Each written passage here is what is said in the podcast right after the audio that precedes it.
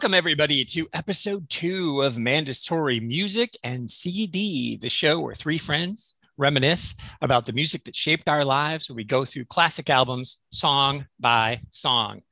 I'm in the host chair today, Tony Farina of Indie Comics Spotlight, Pop Gorillas, Seasons Greetings. Apparently, I'm not busy enough, so just I want to rival one of our guests for the most podcasts in humanity, but I will never ever reach him. So one of my co-hosts, one of my friends, everybody's favorite Liverpudlian, Diamond, Dave Horrocks. Dave, hello, sir. Hello, sir. Thank you for having me on again, even though it's the three of us each the time. three of us. It's uh, our show. Yeah. but I was just, I was just admiring that um, uh, intro I got there. So thank you very much You're for welcome. that. Yeah. I don't, I don't know if having so many podcasts is something to aspire to. Uh, it's more of a millstone, really. it, well, but you grind it out. It's all good. We were talking Orwell before the show started, so you'll just work harder, Dave. Exactly. Just like boxer, you won't end up at the glue factory anytime soon. And know. in the other chair, the host, the, the man with whom I will trade hosting duties from episode to episode, Bolton's favorite son, marvelous Max Byrne. Hello, sir. Oh, hi guys! Thank you so much for that introduction, Tony. I mean, to be fair, I'm not sure I'm even my mother's favourite son, let alone Bolton's favourite son. But, well, but I'll uh, but I'll take that. Thank you. Yeah. So, Listen, so here's the thing: I know very little about Bolton except what you've told me. So you're my favorite Boltonian. Is that what you are? Um, Bol- Boltonian is the Boltonians. Correct, um, ah, love it. Okay, well, pronunciation. But if you don't know much, I could explain it to you in about a minute. So we'll we'll, we'll do that another time. the all Bolton cast all the time. Yes. Yeah. So we're here today. So as you as you if you have not listened, I will put a link in the show notes to last month's episode where we did our inaugural episode, which we picked we left the randomizer pick, but it was like fate telling us this is great. We covered Skid Row's first album, Skid Row, and then at, at the end of each week, Dave has a magic wheel. He'll spin it and it will tell us what to do. And so it picked not the first, not the second, but the sixth album from Led Zeppelin. And it is, and they were just like, hey, you know what?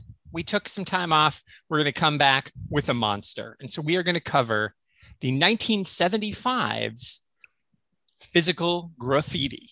So it was filmed in London.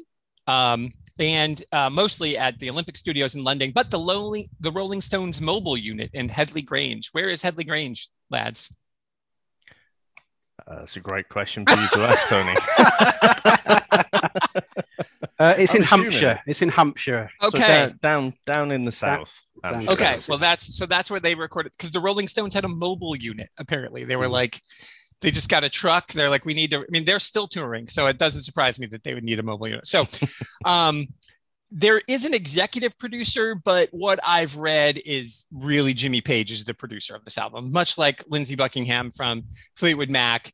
Mm-hmm. Uh, Jimmy Page just kind of was like, you know, just let me do it. And so whether he is listed as the producer or he is the ghost producer, this is a Jimmy Page production, as is most Led Zeppelin work, um, rightfully so. So before we get into the track by track listing, let's talk about physical graffiti. So I was just two going on three when this album came out. I assume my co hosts were yet to be born. So none of us have um, very specific memories of this album when it came out, like we had great stories with Skid Row.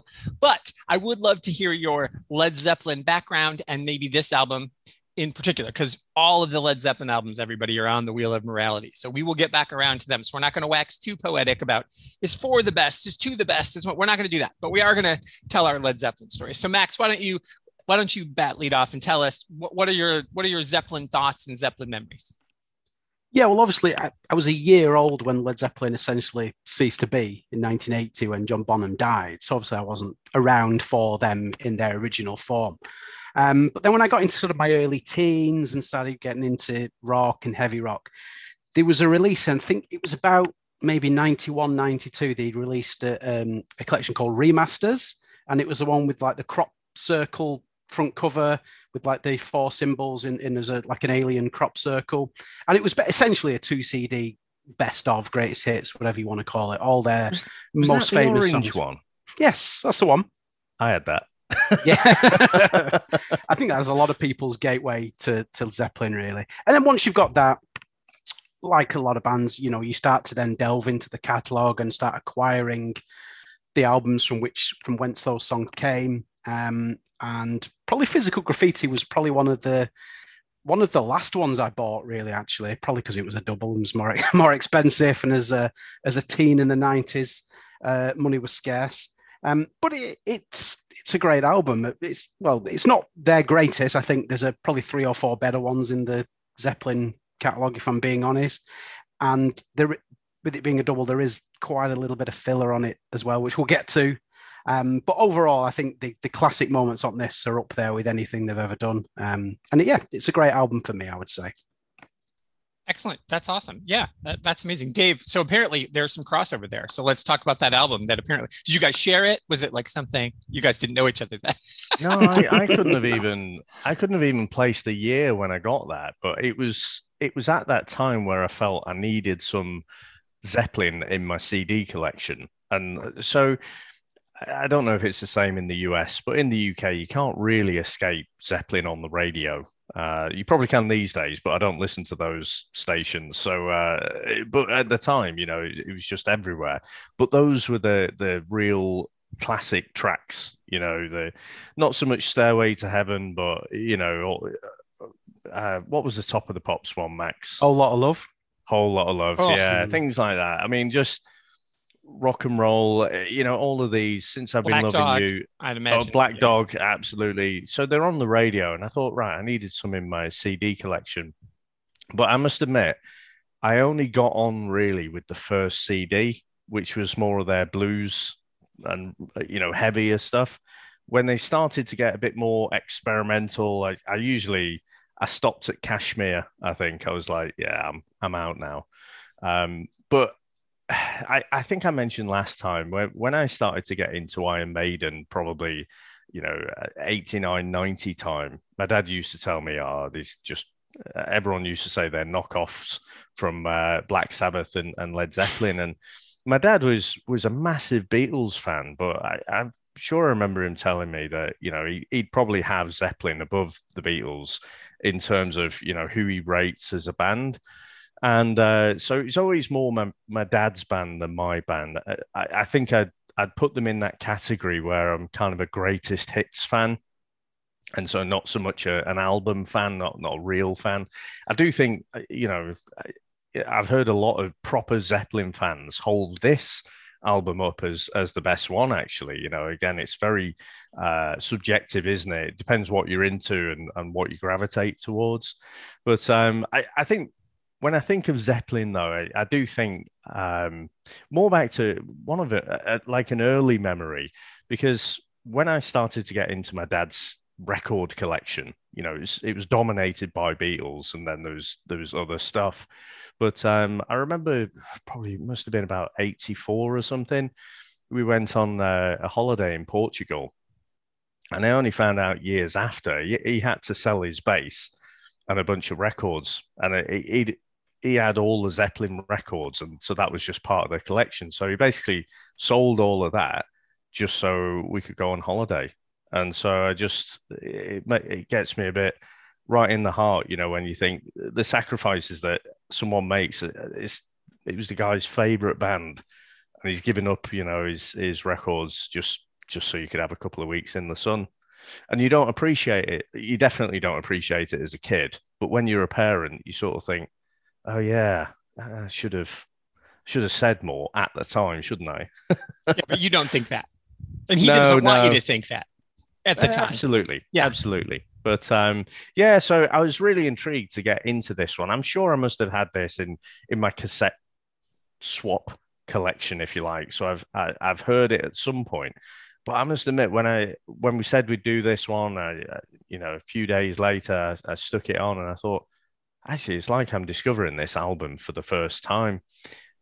Got to admit, didn't love it straight away. Um, but I persevered and kept listening and listening and listening. And uh, yeah, it, it's a proper grower, this one. Yeah, I think I said in our in our uh, WhatsApp chat that I felt like I can't tell if I love this album now or if I just have Zeppelin Stockholm syndrome because we're spending a whole month yeah. with these albums. So it's like I'm not sure where I fall. Um, no, that's awesome. I love that, and I'm glad. Um, maybe maybe before this comes live, we can hear from Papa Horks to see have some words of wisdom. He could record it into his Nokia and uh, and send it over. Do those record messages at all? I know you said he uh, refuses to get a smartphone. He doesn't. He doesn't like this century. Okay, so listen, I get it. I understand. Don't blame him. Yeah, yeah. I, and I work online. I, you know, I, I teach online all the time, so I, I totally get it. Um, so my my so my cousin, uh, my parents were not Zeppelin fans. So like my parents, um, I was born in '73, but my parents um, were you know Beatles and Beach Boys fans, and uh, I love the Beatles and the Beach Boys. Like I love the Beach Boys. Um, actually, uh, you know, I actually think, and I said in our album, like this album reminds me a bit of Sergeant Pepper and Pet Sounds, in that this is and I know you, Dave, you said, well, it feels a little bit more like the White Album. And I get that too. To me, this is like, we're famous enough. We can do whatever the fuck we want now. I mean, that's what Pet Sounds is. That's Brian Wilson saying, listen, I'm a genius. Watch. And it's not anything you thought you'd get. I'll give you two Beach Boys songs that you thought you wanted, and then they get you everything else. And Sergeant Pepper is like, here's a sitar. George is going to lead the side two with the sitar solo, and you're going to be like, the fuck. And so I feel like this has a lot of that. Like they took two years off and they came back with this. So um, so I wasn't, so my parents were like very early Beach Boys, early Beatles, you know, but I, I heard all that stuff. My cousin, who was just a few years older than me, this, I, Zeppelin was his band. Um, he loved Zeppelin. Not that he, you know, he was old enough to know them, but he just, he's a guitarist. He's a, he's a, he's one of those musicians that you hate who has perfect pitch. He can hear a song once and play it and you're like, dude, that's outrageous. So Zeppelin was a big deal for him. He loved Jimmy Page, and we actually there was an album called or a movie documentary called Hammer of the Gods that he got like some bootleg VHS. Max, you're nodding. You've heard of that? Have you seen that movie? No, no, I've read the book though. Hammer oh, okay, okay. The, so the yeah. biography, yeah, yeah, yeah. So there was like a movie version of that. So we watched that, and then there was this whole weird rabbit hole with that we went down with Led Zeppelin, where the movie, remember the movie Crossroads, which I totally think should be a VH Strikes Back special one yeah, day. Yeah. I think Chris will hate it. Um, but I really want to hear you guys do it. But it was about the crossroads where Robert Johnson went to the crossroads to sell his soul to the devil and blah, blah, blah. And of course, you bring Ralph Macchio to be the human mm. embodiment of, of the world's greatest slide blues guitarist who was an African American. Makes perfect sense. but um, but Zeppelin were big blues fans, as you mentioned, Dave. So um, we, you know, my cousin was just into this, and so we were together all the time. So I just kind of followed along, and I actually remember going with him to the record store. He had a special order this album because all of the rest of them were really easy to get in America, but this one wasn't. So as you mentioned, how expensive it was, Max, he had to special order it, and then we had to drive like 40 miles to the town to pick it up at the record store when he special ordered it to get this. And so I remember him getting it, the double, and it wasn't like an original like what your dad had, Dave, but it was like that. So we went home, you know, had to play it on the record player, track one, that's how I remember this album from that perspective of being. So I was a teenager by then, um, but that was really my first real experience. Because again, like you, I knew their greatest hits, but through my cousin, I really got to respect who they were. So my feeling, everything I remember about uh, physical graffiti is just through him. And uh, but I, would like you, I hadn't listened to it for years, and so this was uh, this was fun. I think. Um, and I, I, know we're going to have some different hot takes. So um, that's our, and so nobody in this room that we, we, there's a reason we put all Led Zeppelin albums on the list, right? Yeah, yeah. Yeah. I, I mean, I think know. the, the only other thing I'd add, I was probably more like a Clapton fan when I was about kind of 17 ish. You know, I was getting into playing guitar and stuff, loved a bit of Clapton.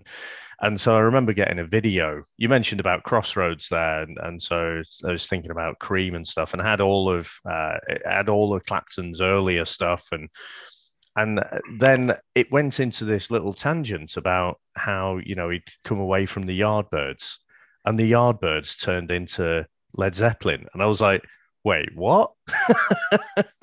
it was just having seen some of the earlier Yardbirds stuff. I was like, how the hell did that happen? And I remember disappearing off down a rabbit hole and how it all kind of came together. And, you know, they were originally, someone made a joke about them going down like a lead balloon. And, you know, lead balloon became Led Zeppelin. And it was like, just really interesting the way the band evolved and experimented. And like you say, Jimmy Page, he'd done all of that, you know, thousands of hours of session work you know, to to basically mold himself to any style that was needed for that particular record. And you think all of those hours, all it all led to this, you know, and I, I think the the problem I think if if it is a problem, but but like someone like me who's not really been into this album before, you listen to it and it's been copied and imitated and evolved so much since then. It's like 50 years ago now, isn't it? Nearly. Yeah. Um, but it's hard to think, well, the context of the music around that time when they first come out was so different. And they literally they are rock royalty, aren't they? You know, they they literally set the pace and yeah, just got so much admiration for the band. Yeah, for sure. And so much so. And I know Max and I have talked frequently about an 80s band that we both love who's clearly paying homage to Led Zeppelin with the spelling of their name, another um, icons of British rock, Def Leppard. They even spelled their name to mimic Led mm. Zeppelin. So yeah. That's why they spelled it that way. So it's like, and they're nothing. I mean, on surface, what people think of Led Zeppelin and Def Leppard, you wouldn't even think they're even in the same stratosphere. But like when you mm. think about what Def Leppard is and who they modeled themselves after in the style of their band, and you know, so so they're yeah, they are rock royalty, and they you know they deservedly so. Um, you know, and I think as we'll go through the songs, I, it'll be tough to not talk about. As Max mentioned, they lost their drummer, um, uh, which is you know tragic. You've seen his son play, though, isn't that true, Max? I have, yeah, I've, yeah. I've seen his son a bunch of times in different bands. Yeah, he's a monster. He's every bit as good as his dad was and plays just like his dad. And of course, has sat in with Zeppelin on the very, very sporadic reunions yeah. they've had over the years. He's, he's a logical choice. He's a fantastic drummer. Obviously, he is in the shadow of his father because of who his father was, but musically, he's superb. Yeah, Jason. Yeah, Jason, there's actually in one of the doc in that documentary that we watched, you actually see young Jason sitting like on stage playing. Yeah. Yeah. It's insane. You're like, you're five. What are you doing? It's sick. So talent is what it is. I mean, because at five, doesn't matter how much you're watching your dad play. If you can pull that shit off, that's just that's genes right there. So yeah. um that I've never seen any of these people alive you know, in real life, I've seen videos of concert films. I know you saw Bonham. How about you, Dave? Have you seen any members of the band perform? No, I'm afraid not. Um, like yourself, I mean, they had the reunion. Was it about 2008ish or something? I remember watching that. Seven, eight, yeah, yeah, yeah. But like I say, for me, it, it, it's literally going through this exercise. And I, you know, we were rumming an hour in should should we do a weekly show, bi-weekly, month we settled on monthly. Honestly for albums like this where I, I, don't have the nostalgia to it it's been absolutely brilliant. But um, for me it was always my dad's band. It wasn't my band you know and so even though i can enjoy the the greatest hits um, I, even when they got together if there were tickets available would i have bust the guts to try and get them probably not Mm. I did try. They, there was because it was only twenty thousand seat arena in London that they played, and mm-hmm. there was you could basically go on register on the website, and you were put into a ballot, and if right, you were, right. it was luck of the draw, and there was two million applicants. Wow! So yeah, go figure. So kind of a big deal. Wow. Yeah, yeah. So it's safe to say no, I didn't. I didn't get a get a ticket. I, I, have seen Robert Plant live and John Paul Jones though. Nice. Um, yeah, I've never seen Page. Just basically doesn't seem to leave his house. Um, but I've seen Plant solo show about 10 years ago in Manchester. And that was cool because he did about five or six Zeppelin numbers in his set, including a couple on this album. And and um, nice. I saw I saw John Paul Jones about 2010. He had um, a side project called Them Crooked Vultures with uh, it was a three piece. It was him on bass, Dave Grohl on drums. Oh my! And Josh Josh Homme from Queens of the Stone Age on vocals and guitar. Oh, three, three piece. Yeah, yeah. They released a, a, studio album of all like new stuff, and then they did a, a tour in, in support of it. And I saw them.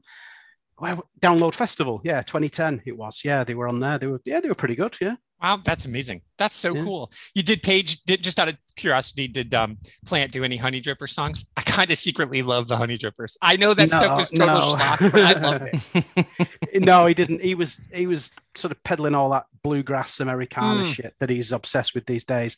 So it was kind of three quarters of that and then a quarter of the good stuff. So it, it was it was worth it. Just just to, it was worth sitting through. You know, just for the good stuff. Fucking dueling banjos to get rock and roll at the end. You know. nice. Well, that's cool. Well, good. I'm glad. So Max will lead us here as as when we when we get to if there's something in particular when we get to one of the songs, you're like, oh, I saw this one. So that'll be super cool. So this album, as we mentioned, was a dual album. So they had taken two years off after um doing you know they did one two three four and then Houses of the Holy was actually the album, yep. right? But the song Houses of the Holy is on this album, oddly enough. Yep. And then they took two years off because I was like, my brain was like, wait, Houses of the Holy is on this album. Did we pick the wrong album? And I was like, oh, right. so um, they took two years off and then they all just went crazy and wrote different stuff.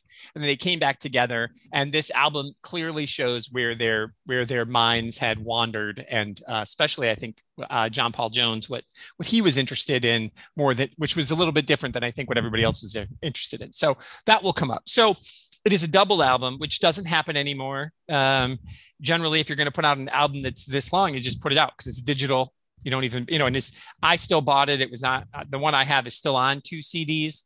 Um, but I don't even know if you need to do that anymore. It's, it's 122 minutes, uh, which is pretty long. Um, so, but the first record actually only has album one. We'll, we'll go through them album by album, song by song, only has six songs on it and you'll be like, "How's that possible?" Oh, we'll tell you. We'll get there. um, so track one, right off the top, "Custard Pie" comes rolling in at four minutes and thirteen seconds, written by the incomparable duo of Page and Plant. So, David, Diamond Dave, Diamond Dave's here doing some high kicks. You guys can't see him. Uh, working on his Panama high jumps. Dave, what do you make? How do you think? How does this album start? Custard Pie.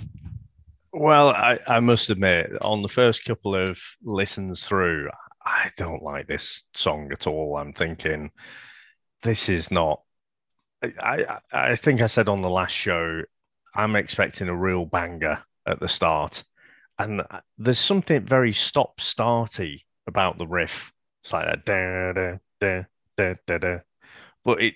I expect that first song to really punch you in the face and be like a freight train and to really make take you along and say you're in for the fucking ride of your life kind of thing. And and i was listening to it and i'm just like this is not an opening track. This is like a, a track three or four that you just this is the filler that it started off with. But the more that i listened to it it was probably on the fifth or sixth listen through. I'm like all right okay. And then it's when you're not listening to it and it's in your head then it's like, oh, you've got me. so interestingly, I, I, I found that they'd never actually played this live, and I, I didn't find any reason why, but but they've never played this one live. And when I found that out, I was in my I don't like this song, and I'm like, oh yeah, I'm not surprised. But no, I have to say, I think this is a real grower and you know we talked you you alluded to there the different styles. I, I guess you you put this more in the kind of classic rock and roll style wouldn't you?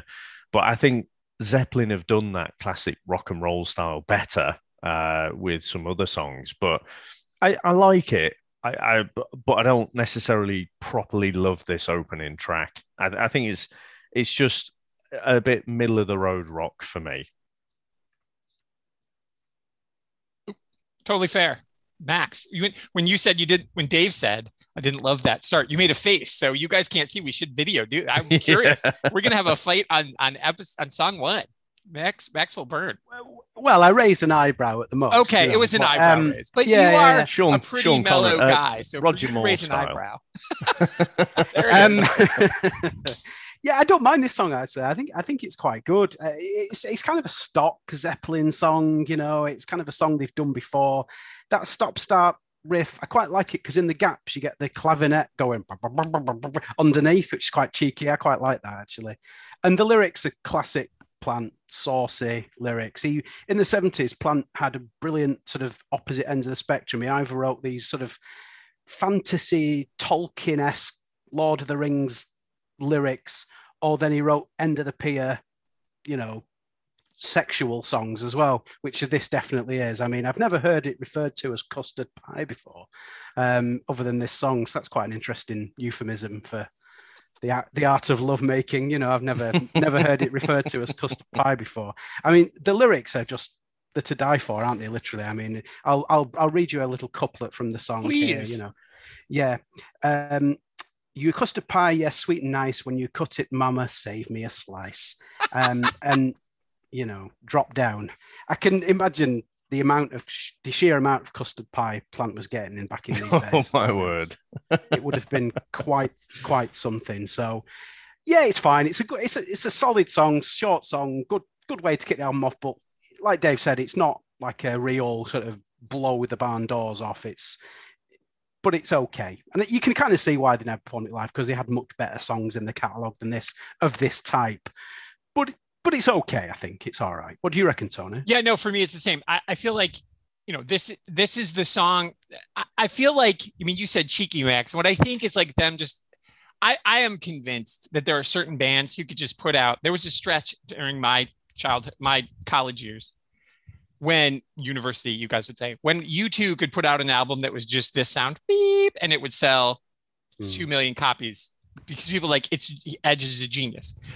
And I feel like this was Led Zeppelin saying, let's just see if what we can do and see if people will give a shit, see people notice. We're going to stop and start a song. So it's like we've been gone. So it's like on the meta commentary, like we've been stopping and starting, like there's something there musically. But also, I just kind of thought it's like, we can do whatever we want. We've decided, to, and th- I think three years ago, you know, three years previous, this wouldn't have made any of their albums. This is a B side. This is a trash song. But because they're them, they're like, what do we got? We can do whatever we want. So I feel like this is the human embodiment of that that image you have of Robert Plant, where he doesn't own buttons on his shirts. His shirts don't have buttons. He's always just like there, you know, like one button at the bottom, V chest. That's what this song is. It's just kind of bravado. Hand, hand on his hip there. Yeah, you get that's the image. So yeah, I don't love it, but I just think it's kind of like a because again, Page is in charge. Page is the one deciding the order of this. He's deciding what the songs sound like.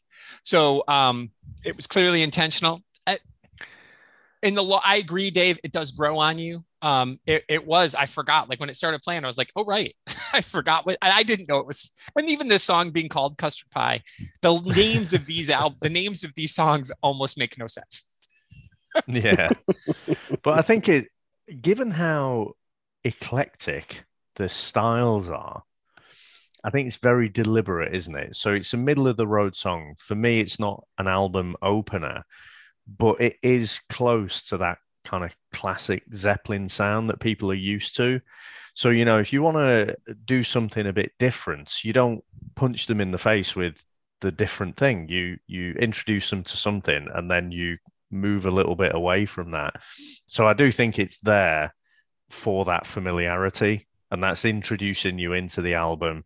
And then wrote, you know, the next track is is not too far a departure again, and then it it starts to diverge a little bit. Then Yeah, no, I think I think that's totally fair. I mean, it's good. I'm with you guys. It's the middle of the road. It's they've got so many great songs. Why would you ever do this one live? I mean, sometimes you just need songs that are on the record, and that's okay. And unlike the last conversation where there were some really janky ones, this isn't that. This is no midnight tornado, everybody. So don't worry No. about that. So can't stand the heartache. fuck that song. So next up, the Rover, as Dave said, as Dave alluded to. So we'll we'll come we'll come to um, him first again because he was like, "Hey, I'm ready." The Rover, he wants to go. You're talking how the two songs go together. Again, written by Page and Plant, clocking in at 5:36. These songs are not for the people who have ADHD, by the way. So as as somebody who suffers from that affliction, I was like, "Is this song over?" So, um, Dave, the Rover, you you you were saying how the two songs merged. Let's talk about that. Yeah, so again, I, I think it's more in that classic Zeppelin mold. Um, very heavy guitar, or not heavy, but you know, riff recognizable uh, beats going through the middle of it. And um, again, in I would say in the first five or six listens, you know, I'm thinking these two tracks are they're just not very good. And then again, when I look back at the kind of evolution, I start to learn a bit more about how the album got put together. And it's like, well, we've got a bit too much for a regular album. So we'll make it a double album, but then we don't have enough material for a double album. So we'll try and we'll raid the archives. And this was one of the songs that didn't make it on Houses of the Holy. And I'm thinking, well, if it wasn't good enough for that album, why is it good enough for this one? Uh, and so again, I would put this in the same almost, you know, drop a pin on custard pie and put the rover on it I, in terms of how much I kind of like them because I've listened to the album so many times now, I do enjoy it, you know, and I, I like the different changes. It is a longish song; it's not very radio friendly, but um, so I can enjoy it. I just don't think it's their strongest, and and again, I just I question a little bit why it had to be a double a double album. Um, because again, was it was it that they'd moved on as a band so that you know now the band that they were trying to be is slightly different. So therefore, the Rover and, and tracks like it fit in now, or it, it just wasn't good enough at the time. But it's like, fuck it, that'll do. We'll put it in this one because we need to fill the album out. And again, there's probably Zeppelin fans out there who fucking punching and the wall and throwing throwing their iPhones across the room like sacrilege. But yeah, I just I think this is another middle of the road one. Yeah, Max, what say you? I agree with Dave's sentiment about these older songs that were cut-offs from previous album being put in here to sort of pad it out and make up the numbers and why you know why weren't they good enough for the albums they were supposed to be on in the first place. So what makes them good enough for this? I totally agree with what dave's saying there. But i do quite like the Rover. I think the riff is amazing at that. It's that's been copied and copied so much. It's a great sort of raunchy rock riff. I really like that. I think I think the playing on it's great, and and the and the, the vocal from Plant. I mean, the whole album vocally is superb. I think you know in his in his in his heyday, in his prime, which is obviously these years. He was as untouchable as it gets. He's, you know, whenever, and still to this day, whenever one does those polls, don't they, about who's the greatest rock frontman of all time, name the top 10, he's always in that conversation with the usual suspects, you know, and rightly so. The man is peerless, really. Um, mm. So I hmm. quite I quite like the song for that. The lyrics are quite nice as well. We've gone from the ridiculous lyrics of Custard Pie to this, which is more about traveling the world and the sentiment if we could just join hands about you know trying to see the world as a traveling the world but seeing everything that's wrong with it and hoping that one day it could be a better place that's quite apt in, in these times that we're living in where the world's gone to shit so from that point that point of view it's quite relevant today um, but i quite like it again like dave said it's not one that sticks in your craw and is one of their songs that sort of crossed over into popular culture and the mainstream consciousness. But as a sort of raunchy rock song, I, I do quite like it, Tony. Yeah, I would say. Yeah, I, I, I, what I think is the title. This is like, again, as I mentioned earlier, I don't think all the titles make a ton of sense, but I think in this particular one, this is where Plant's lyric writing ability co- comes through because he is primarily the lyricist of this band. Um, he gets a lot of credit you know he's almost on every track except for the instrumental uh, because he does even if somebody else writes the lyrics he's getting final say. They're coming out of his mouth which isn't always the case as we know with with max's favorite band. Freddie would sing whatever they gave him. He would make it his own but he you, somebody else could write the words and freddie would be like yeah let's work through it. And he you know because there's nobody better than fred want to talk about the best rock singer of all time that's the answer. Mm, yeah. but mm, yeah. plant is right up there but it's also the, the poet that's in him you mentioned like he wants to do this bluegrass stuff and his weird turn with the Honeydrippers that i kind of like. It's because he's got this weird poet's heart. And that's the thing about rover for me um, is that he wrote a poem. That's what i feel. Like Page is like, I got this cool riff. And he's like, man, I've just been sitting over here stoned out of my mind. And I've got this cool thing and I'm wandering and we're going to heaven. And it's like, woo, and they'll be don't deny and that the wind will shake them down and the flat world's flying and a new plague on the, and it's like, woo. So it's like, that's, I see this as the merging of their two skill sets. So it isn't a perfect song, but I just think this is one of his, his, where his songwriting just just comes together and he wrote a song called the rover and it's about that it's about wandering so so again not perfect in any stretch of the imagination but i think when you mentioned the lyrics next i think this holds up lyrically as one of their more thoughtful songs it's not like you said he's not totally on a Tolkien Vision Quest, as you said, but it's close. Like you can see how he could get there. So that's what I like about it. This is one of you know Plant's times to shine it because we're already used to hearing his voice, but even like sometimes, um, you know, I think that's why people love Stairway to Heaven for everything that it is. But the lyrics in that bang, like that's a really banana song. Like that's that's this is like its little brother. That's how I feel. So, yeah. All right. Well, that's fun. I'm excited. This is good. We're off to a start now. I believe Dave said radio friendly, and we're going to move to the third song, and Max is going to lead us off talking about this third song. Um, radio friendly. The thing about the third song, which is written by all four members, which I didn't I realized off the top I didn't say who plays what because I just kind of assume everybody knows that Bonham was the drummer, John Paul Jones was the bassist, Jimmy Page played guitar, and Robert Plant sang. Sorry, everybody, if you didn't know. My apologies for the people who don't know Led Zeppelin. That was that was I was being in um, a music snob there to assume everybody knows. So I apologize. But this is a song that's actually written by all four of them. Um, is not radio friendly as it is. I think everybody knows one part of this song. So in my time of dying, clocking in at a massive 11 minutes and four seconds. Those last four sections seconds are super important. Max Byrne, how do you feel about this? As the prog rock master, he who loves his rock to prog, what do you make of In My Time of Dying? Well, it might not be radio friendly, but it's fucking insomnia friendly, that's for sure. Jesus Christ. I mean, like, like I said, I, I do love. oh, Jesus wept. I do love prog rock, progressive rock. Probably my top five favorite, one of my top five favorite bands of all time is a band called Dream Theater. Uh, and 11 minutes for them is a short, snappy song.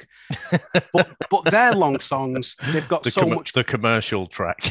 Yeah, yeah. Stick, send a 15 minute song to radio, see how see if they like it. But they're really long songs. They're very busy. There's so much going on. It's, it's really intricate playing. There's a million time changes. There's drama. There's light and shade.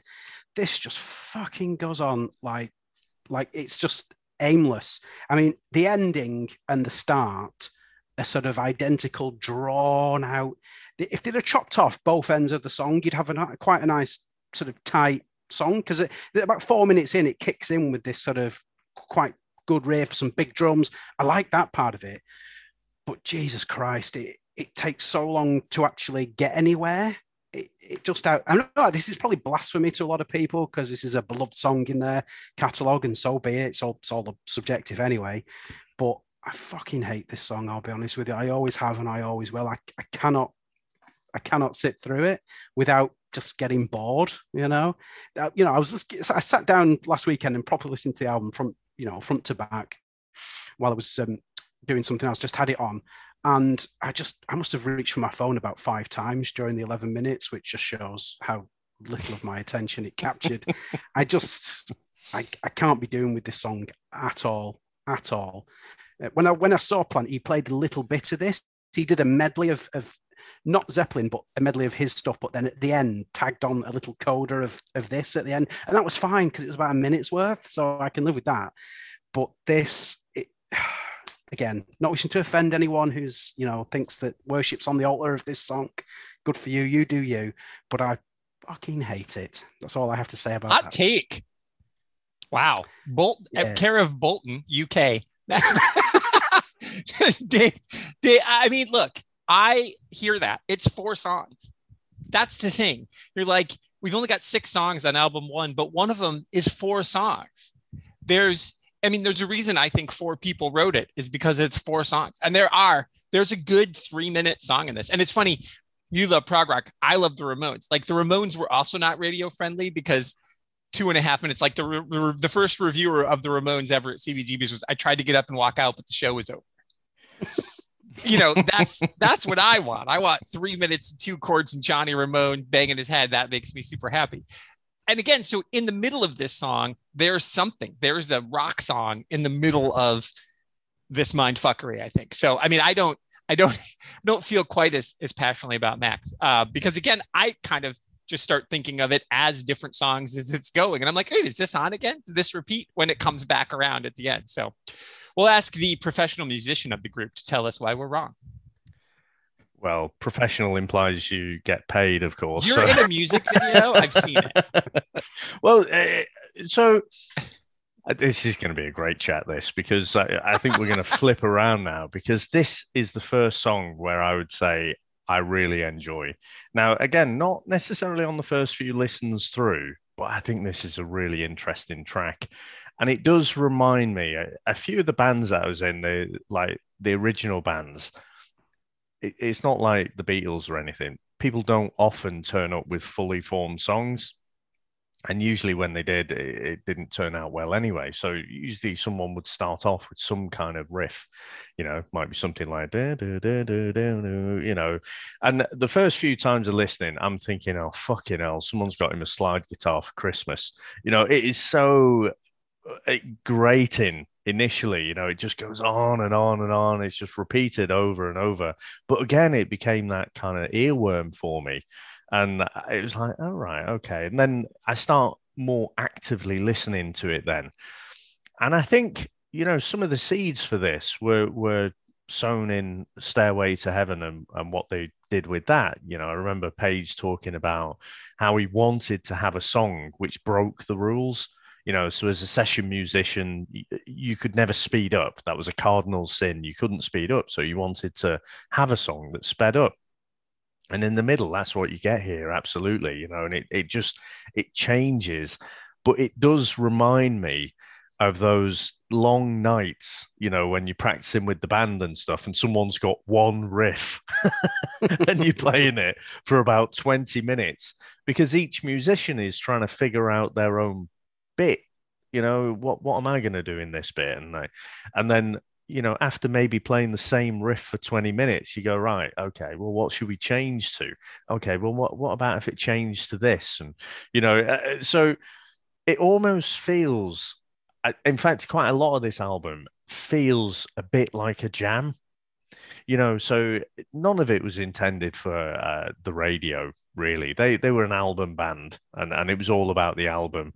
And again, you, we'll probably never see those days again, unfortunately, but I, I do appreciate, you know, the balls of putting something like this out there. And I have to say as well, you know, we've talked about Bonham and, and how great he is, but again, if you're talking about top few rock drummers in terms of just his playing, his style, the sound, you know, this album's nearly 50 years old. And I'm listening to it and I'm like, that drum sound is amazing and again in the break, you know how uh, you know, or the changes in the middle where it's getting all fast and he's like fucking hitting everything like animal. I'm just like, oh, that sounds so good, you know. And with all the technology that we've got nearly 50 years later, you you just don't hear better rock sounding drums than that.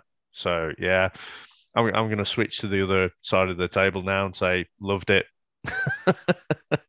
That's the point, though, right? We, we, we go through it, and uh, and again, so Max hated it. I'm in the middle. I thought it went not there. I think there's a great four minute song in the middle, and uh, and it's like that's awesome. that's the beauty of this. So it'll be fascinating when we get to the final scores because uh, you know I, I think like I said, I can't tell how much I love this album or if I just feel hostage to it. But it has been. I agree with you, Dave. I mean, I know we all love music, all three of us. That's why we're doing the show. But I do agree that if we had done this week one, if we had rec- we picked this and then a week later we recorded it, I would have different things to say than sitting yeah. with it, listening to it right away that first couple of weeks, listening to it every other day, and then for two weeks straight listening to it to every day, and then I took a break, and then like Mac, like I went back just two days ago and today and listened to the whole thing while I'm doing work, have just having it there. So it's it's kind of in your soul. So it has been a fun process. So I'm I'm uh that's awesome. That's awesome. So Max, has he turned you around? No. No. Still, still both barrels from Bolton. That's fair enough. That's totally fair. Ooh, that's we now know his wrestling, his next wrestling name, Max. Both barrels burn.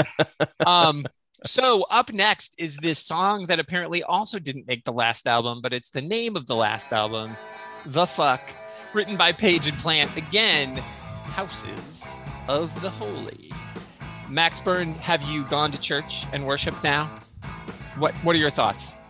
Love this song. I absolutely adore it.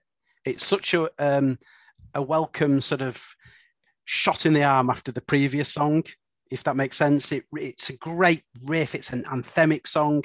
it's actually a song you can dance to in a way. It's got that really sort of straightforward driving beat. You know, this could be uh, played in a rock disco, something like this at the at the time. It's a brilliant, brilliant song. The, the vocal again, uh, going on about Robert Plant again, but the singing on this, the notes, just superlative stuff. I mean, how this actually didn't make the cut of the previous album, which, like you said, is the is the actual title of it. How they didn't want to put this on there is beyond me. They, you know, it shows some fucking balls and some confidence in what you've got to go. No, no we'll leave this off. I, it, it doesn't cut it when this would blow away most bands' best selections on their best albums. It really is a, a, wonderful, wonderful song, and it's one that never gets old. You know, as soon as you hear that, as soon as that riff kicks in, as soon as that starts, I'm I'm all in. I'm all in with everything I've got. I love this song. It's one. It's probably this and the next two that come after it, which would have been, I guess, side two of the four sides yeah, right. of the original vinyl. This section for me is is up there with anything they've ever done. I think it's fantastic. Nice, Dave. Say what say you to Houses of the Holy? Are you worshiping? I think we're uncovering slight musical differences. Oh, here. this is uh, only this, on this episode two. Some artistic differences. So I couldn't disagree more. I I think this one didn't make it on the last album for a reason.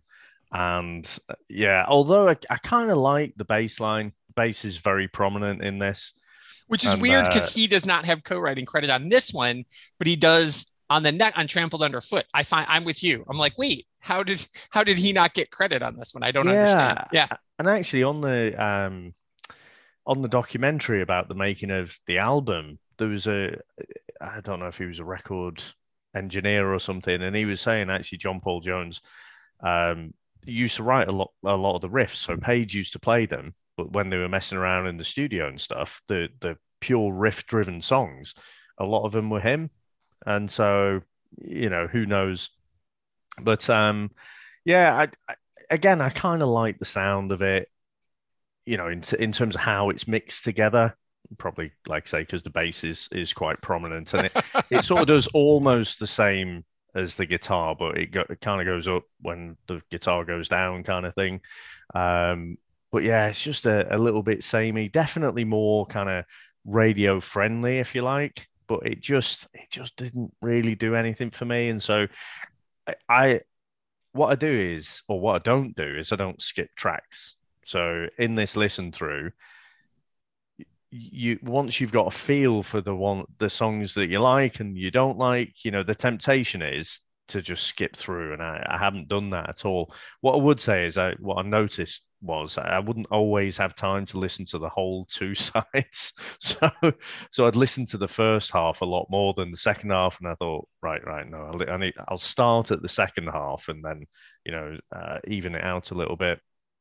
But yeah, I'm afraid for me, um, Houses of the Holy is, you know, right there with Custard Pie and the Rover that's for me. See, and I think I wonder because, as you said, they're an album band, which we don't see anymore. The only band I can think of, one of my favorite bands, is an album band. They don't care. They try to release singles, but nobody gives a shit. Is Weezer? They're just like, mm. we're gonna do whatever the fuck we want to do, and we don't care. Like, people are so people want Weezer to go back and be the original Weezer from the Blue album. Um, which is a perfect, which is a great, brilliant album. But I love watching them grow up. You don't want the band to be the same band, right? Like if if you've been the band for 40 years and the songs in your album when you're 40 years later are the same songs that you haven't grown as an artist and you i mean if you want to you can go back and listen to the blue album as many times as you want. So so i say that to say because there's i like i'm ride or die for weezer and there's tons of songs that people hate but I, because i listen to the whole album i still buy albums i don't stream. So for me everything has a story that it connects together. And so I think the reason maybe Max and I are a little bit higher on Houses of Holy, because I am, is because it is an album song. And I didn't, I mean, in my time of dying drags on too long for me and loses my attention.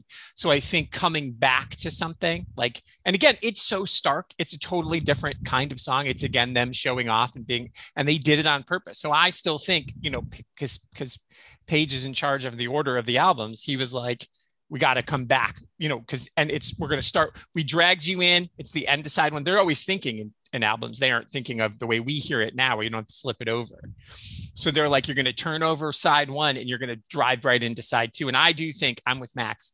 And I'm going to skip ahead a little. That Houses of the Holy, Trampled Underfoot, and Kashmir. I'm with Max. Those three songs.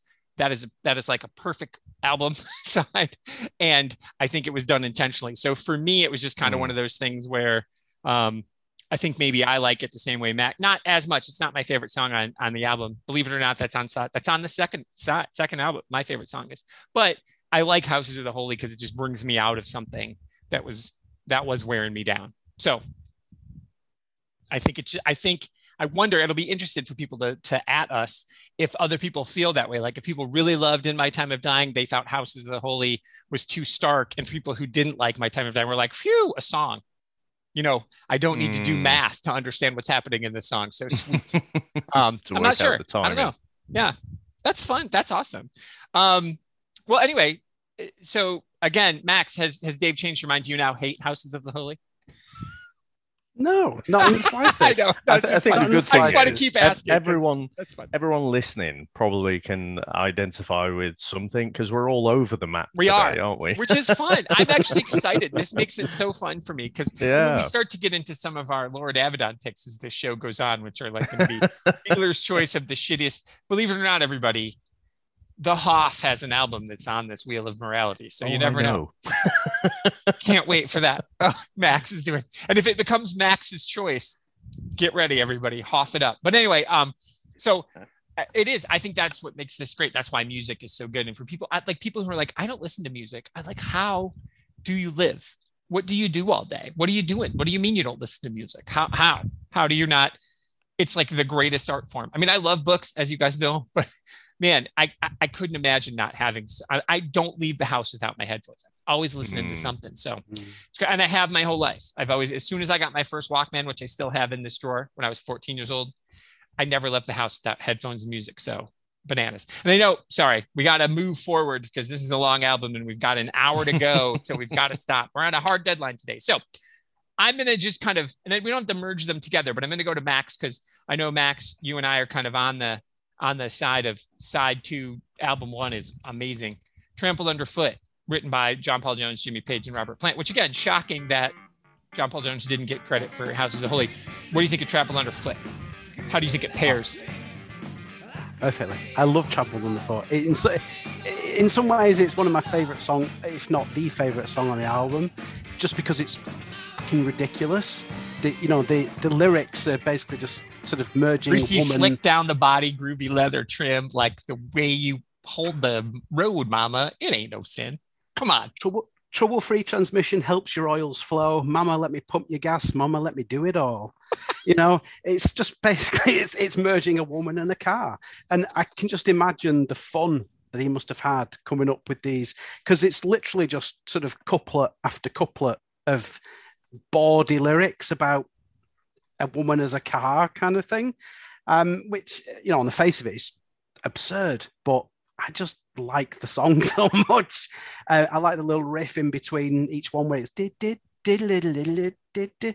It's great, and I'll, the um the clavinet intro as well that kick before the drums kick in there, very nice. Um, it's just a great, fun, driving song. When you put it on, you, you can't help but sort of stamp your foot, nod your head to it. You know, it's kind of like when an ACDC song comes on and you just want to sort of just go like this a little bit. When this comes on, it's the same for me. I get on the face of it, absurd, and I totally, totally get absurd. that. Yeah, totally absurd. And you know, probably in this day and age, these lyrics don't fly so well.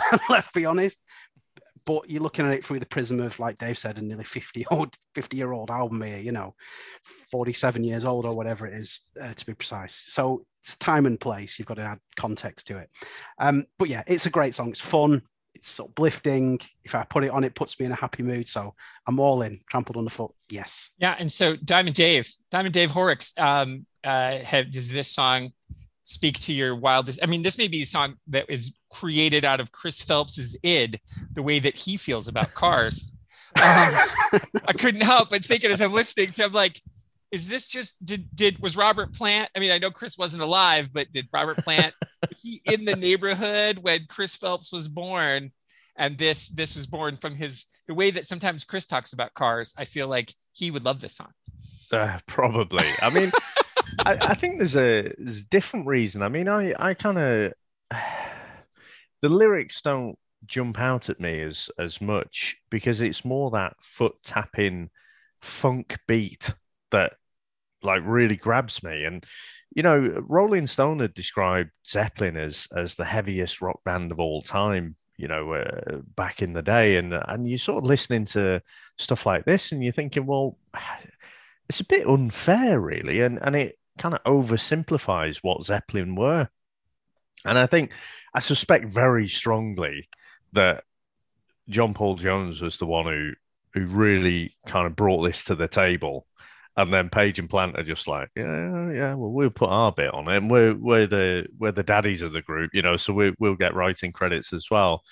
I, I think this is absolutely born out of that influence from from that funk time. I mean, this is basically Stevie Wonder superstition, isn't it? Mm, With with plant lyrics and, and vocals over the top. I think if you listen to, you know, that funky beat on the drums and the, it, like you say, as Max said before, you've got the little do do do do you know, it, it, it's not too far to to just think of superstition and and so yeah, when I first heard it, it, it took me by surprise a bit, and and it it was like a, a cognitive dissonance or something. It's like, but I'm listening to a Zeppelin album, and this is this is classic 70s funk. Um, but again, you know, on a few more listens through, I was like, oh, yeah, I really like this the fact that they have thrown all these things into the melting pot and they're like fucking slap it down on the table, you know, get a load of this. We're doing whatever the hell we want. We've got our own record label now. They got they had Swan Song Records, didn't they? Mm-hmm. And and yeah, they could do what they want, and if they wanted to put some funk on a so-called rock album, fuck it, that's what we're gonna do. So yeah, I think that this one, the planets align a bit better, and I, would say I'd, I'd love this one as well. Yeah, I think you're right, Dave. I think the thing about and I'm not gonna because I've already said how I think these three songs because I'm gonna have a lot to say about Kashmir, but I think I agree, and I like that. I mean, this is I think it's on these last few listen to when you re- that's why I was like, it's like Sergeant Pepper, or it's like, and you said it's like the White Album, or it's like uh, Pet Sounds, where it's like it's a bunch of stuff. It's like this is the stuff we love. Like you, mm. just because you're a whatever, because you're in a rock band, it doesn't mean you only listen to rock music. It doesn't mean because you're a country singer that you only listen to country. That's bullshit. Of course, that's not true. It doesn't mean that if you only if you're an if you're a hip hop artist, you still listen to rock. If you're a rock, you know. So I think this is them showing off who their inspirations were, and also it is 1975. I mean, we're right in the heart of you know disco's disco's happening, and you know um you know, we know when we hear another one bites the dust, that was like Queen's like, and again, we'll eventually talk about Queen, but that was clearly like their response to what's happening and and the inspiration of the music that's there and how can we take what everybody loves and also put our own little rock stank on it, as it were. You know, because I think you're right. I think if John Paul Jones was left to his own devices, this is a difference. It is just a straight up funk song. Mm. Yeah. Yeah. And the lyrics are just silly. Like I said, just straight out of Chris Phelps is in. So um, kind of just love it. I really do think it's great. But the next one is the one everybody knows. I think it's called Kashmir, written by Bonham Page and Plant. It clocks in at a whopping eight minutes and 27 seconds. Um, lyrically, listen, I love it so much. I love these. I again, the some songwriters like Mick Jagger's lyrics are not deep, right? The deepest thing he wrote is you can't always get what you want, you get what you need. And I still feel like the history of that song is probably somebody mixed like, I need some more cocaine. And they're like, well, we've only got speed. And he's, and that's the song. Like, that's kind of how I feel like some people are. I could be wrong. That, that could be anachronistic and I'm totally making that up. But like, there's something about Plant, and I just forget what a songwriter, what a lyricist plant is and i think that's part of why i like singer songwriters you know because their music is all kind of three chords and an acoustic guitar but like lyrically they take you places. And that's what i like about weezer too is lyrically they try something different. Fucking kashmir man. My god. And the fact that you've got the drummer as top billing as the songwriter here um I, I don't know. I could just i could do an hour on kashmir so i will not. Max Byrne take it away. Cash, Kashmir is not only one of the most iconic songs in the Led Zeppelin catalog, it's one of the most iconic songs in the music in the world of music catalog if that makes sense. It's just so recognizable. That riff has been used in other things. There was obviously the puff daddy thing where, page actually played on it for the Gods was it the Gods? Yeah, the Godzilla film Godzilla, in the late nineties, yeah. the Matthew Broderick one. Yeah, and it, it gets you still on on other TV on TV programs when they want to build up some.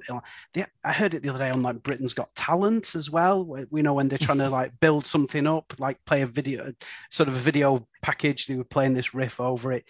It is instantly recognizable. If you if you don't care for Led Zeppelin, you you don't know a thing about them you will have heard this this piece of music somewhere. It's that iconic and that recognizable. The like you said about the lyrics as well, they're almost sort of ethereal in quality in uh, in quality, if that makes sense. Just you know, it takes you on a on a journey, on a flight of fancy and a flight of philosophy. It's you know, it, again, like I was saying before, it's the versatility of Plant that you can go from a ridiculous song like Custard Pie or an equally ridiculous lyrical song like Trample Underfoot, and then you have this, know, it just shows that he could run the whole spectrum from the, that end to that end. It is just a magical, magical piece of music. It just keeps building and building. The beat is it's one beat all the way through, pretty much, but it just never stops. It drives forward, and it, it, it's like for perpetual motion. This song, it's and although, like you said, it's over eight minutes, it doesn't drag. It's not an eight minute song where you're thinking, fuck, you know, this uh, in my time of dying, this is not where, you, where you're looking at the clock thinking, fuck me. It is a great track. It, I know it's kind of, it, it's become also cliche because it's that big a song, but for me, it is one of the greatest songs ever written, in, in, in my humble opinion, definitely. I think for me, it, it's harder, especially on the first few listens through when this comes on, the nostalgia hits as well because I know this one. It was on that greatest hits album as well, so I always like flick through, you know, the ones I didn't like, and I'd stop on this one. Really like this one. Um, yeah, it's just such a great song. It, it definitely is the standout track on the album.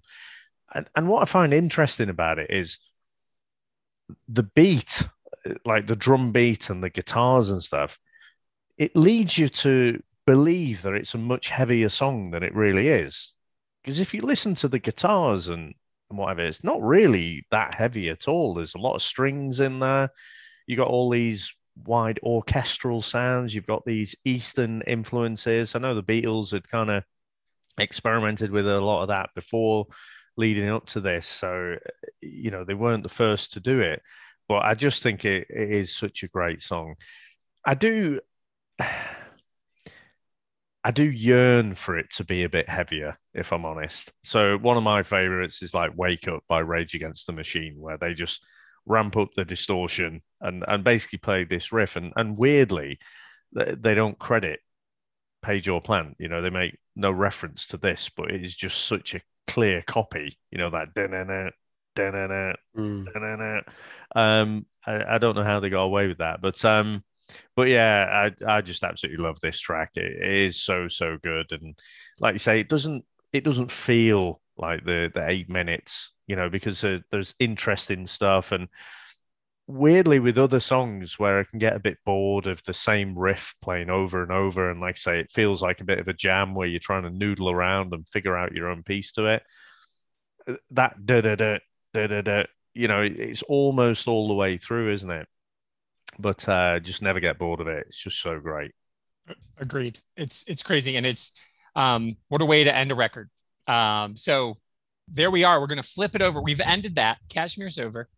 Um, an eight minute song that did not feel like eight minutes. And now we're going to put on track. We're going to put on album two, and we're going to have another eight and a half minute song because they're like, we're Led Zeppelin. We don't give a fuck. And um, it is eight minutes and 45 seconds, written by um, this time John Paul Jones and uh, Plant and Page. And it is song one, album two, In the Light. I'm going to start off by saying the tale of two eight minute songs for me. Um, it's fine. I know this is like one of John Paul Jones' babies. I know this was really important to him. Um, meh, I, it's fine. I don't. I, to me, to go from an eight-minute song that feels like it, I never wanted to end, to an eight-minute song that I kind of think should have been a little shorter. Um, not again. We talked about how Custard Pie wasn't the best way to start an album. I don't think that In the Light is the best way to start album two. So um, I don't know. That's how I feel. I don't have much to say about it. So, Dave, I love this song. of course. Just to be awkward. Fair so. I, I think I, I've alluded to it before. I love Sabbath.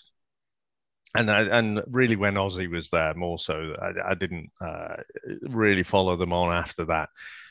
But I think for me, this is the closest to Sabbath, and it's almost it's three songs in one, and they just play the three, and then they play the three again, repeated. So it starts off with that. Again, it could almost be the opening to a Spinal Tap uh, concert, couldn't it? The way it starts off with all these, you know, all the, the sitar sort of sounds and everything. But it's when it goes into that riff. And the thing that make gives it that distinctive sound, like I say, Sabbath had it, bands like Rage Against the Machine have it. It's when the guitar and the bass are doing exactly the same thing, and it's just a solid riff, and it's unapologetic for it. So when it drops into doom doom doom doom doom doom doom doom doom I'm in it. It is so powerful, and where you know a lot of the times Ozzy would kind of follow the guitar riff a little bit.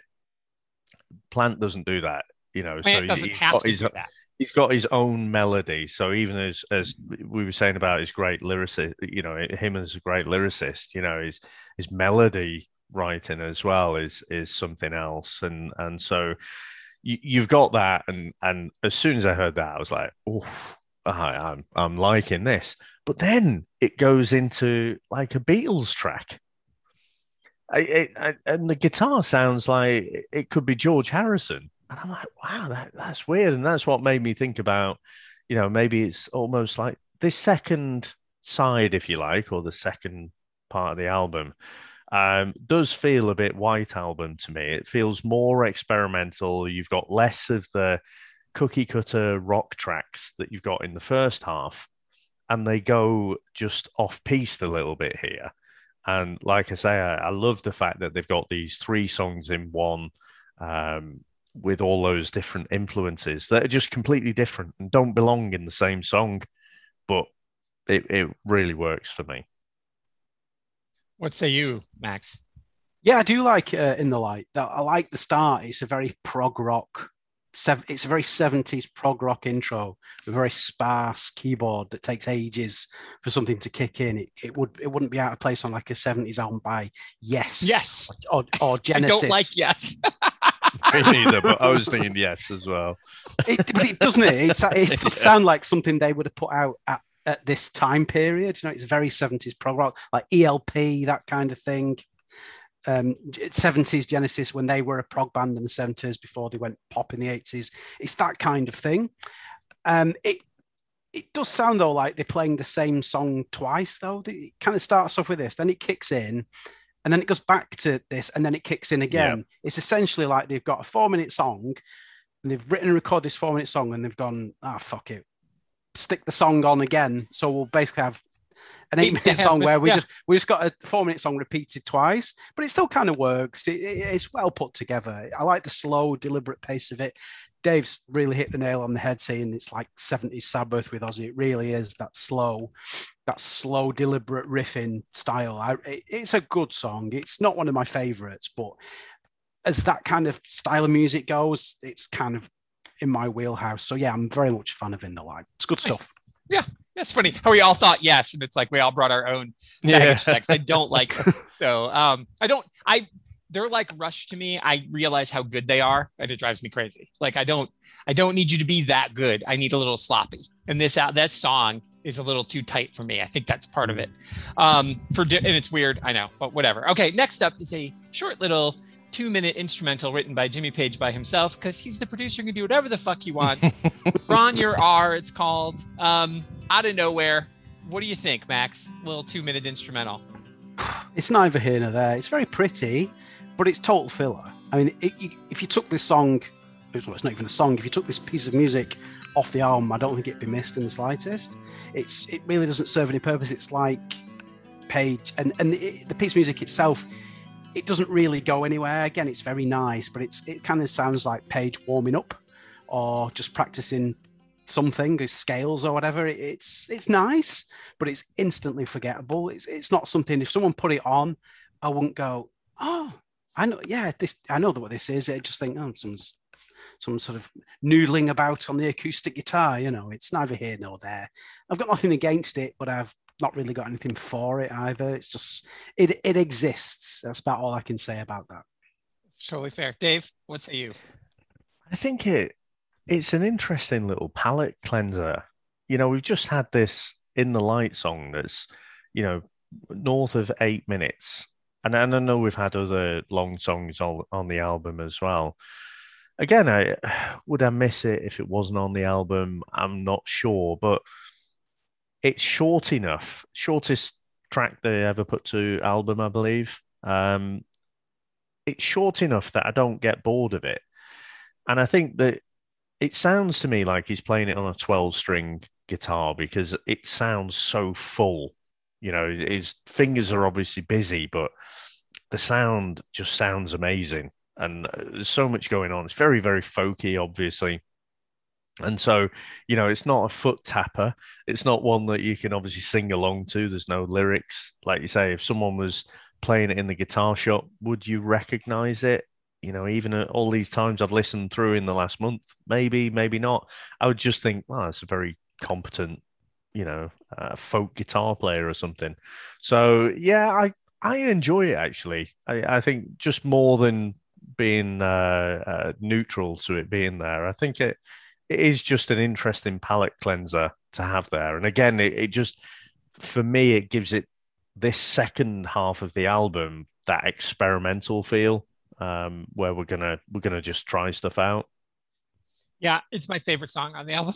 it's, it's right. Kashmir is the best song on the album, but uh, favorite and best aren't the same. It's my favorite song on the album. It's so weird. I can't figure it out. Like every time I get to it, and it may be because I thought in the light I, and again, I don't know if I just played it by itself, if I'd feel that way, but I've always I've listened to it all in order, and it just makes me feel great. Like everything about it, we've talked about it offline before. Dave, Dave, you and I have about um, Kevin uh, KG from uh, Tenacious D, and what an mm. amazing mm. guitar player he is. Yep. And when they yep. do Classico, um, I don't know. There's yeah. just something there. Like I feel like he's channeling this. It's I just love it. It is just what I need in the middle of this. What I said side two or album two is like the Black Crowes were like, we can do that album.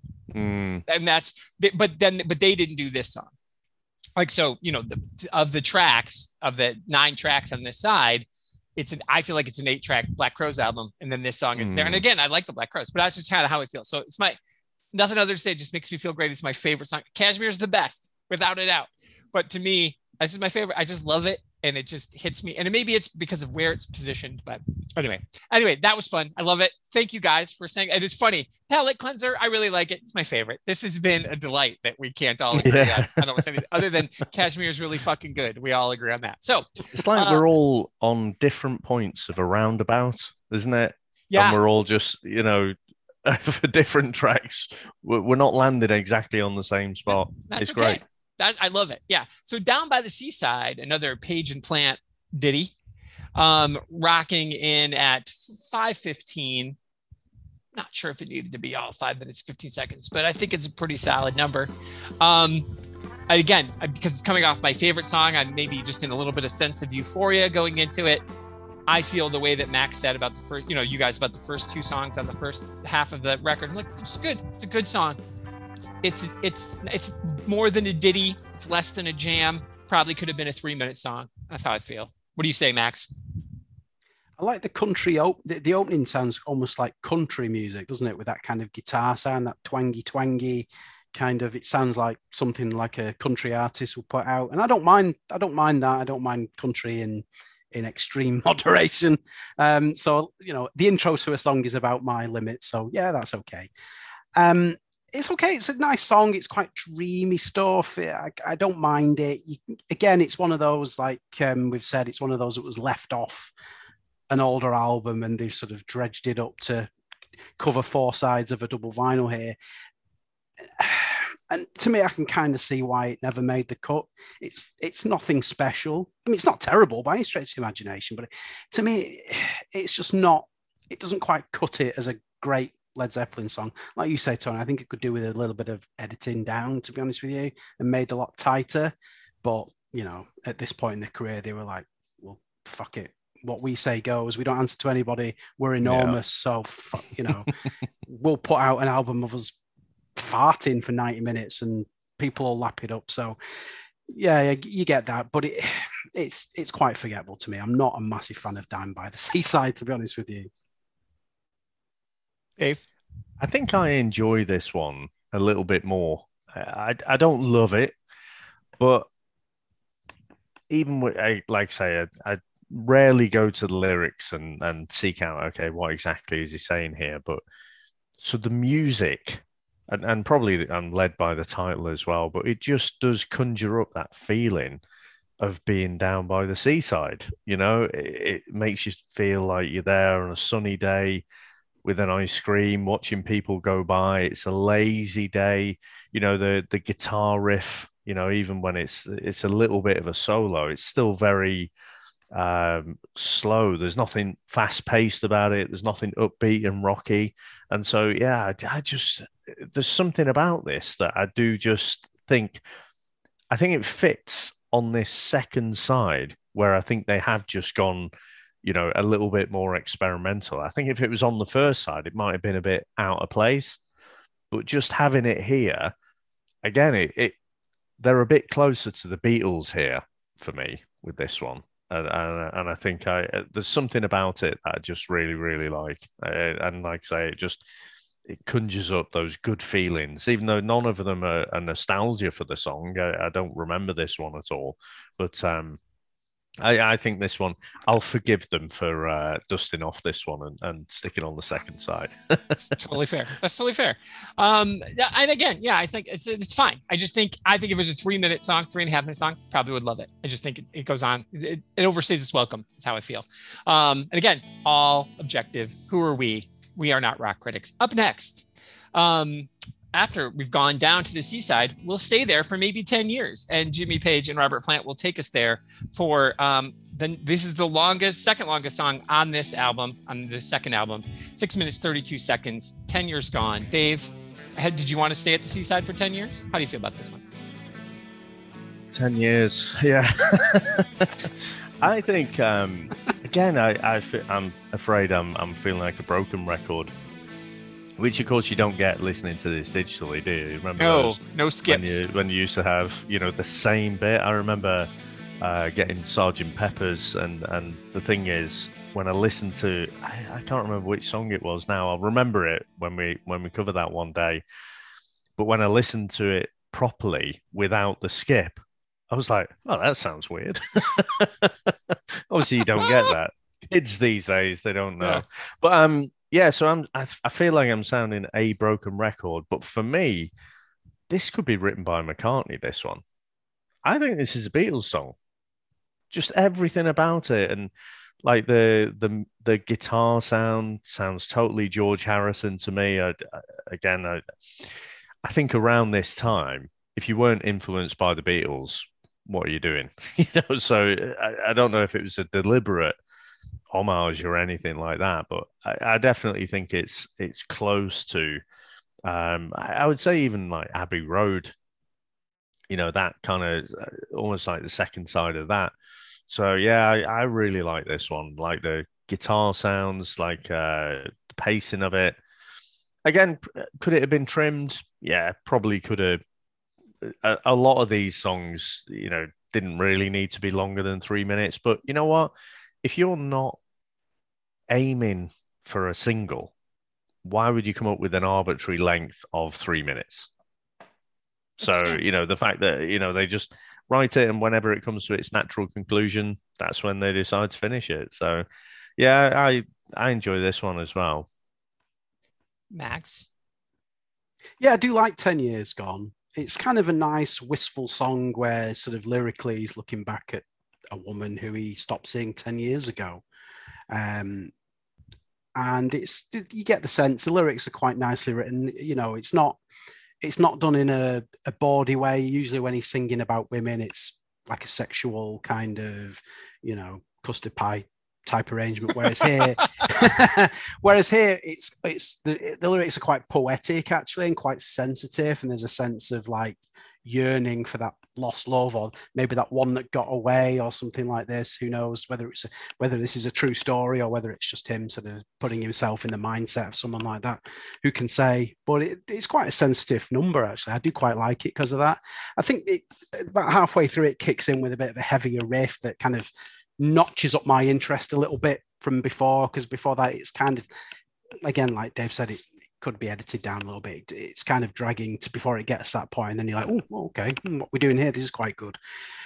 So yeah, it's a good song. Ten years gone, I, I, I like listening to it, but it, it it's not it's not as memorable as a lot of stuff on this album, but it's it's there, and I think it's worthy. It's more worthy of a place on the album than some of the songs we could, and some were about to. I think it's yeah, it's a nice somewhere solid, about ooh a little it's a foreshadowing from, from yeah. I think I think the back half side two of album two we may be flying through pretty quickly. Um, yeah, no, I agree everything that you guys said. I think it's good. I think it's a good solid song. Again, I, it's I agree with what you said, Dave. You said it perfectly. This was the song. They're like, we're not releasing this as a single. Let's just goof. Let's just play.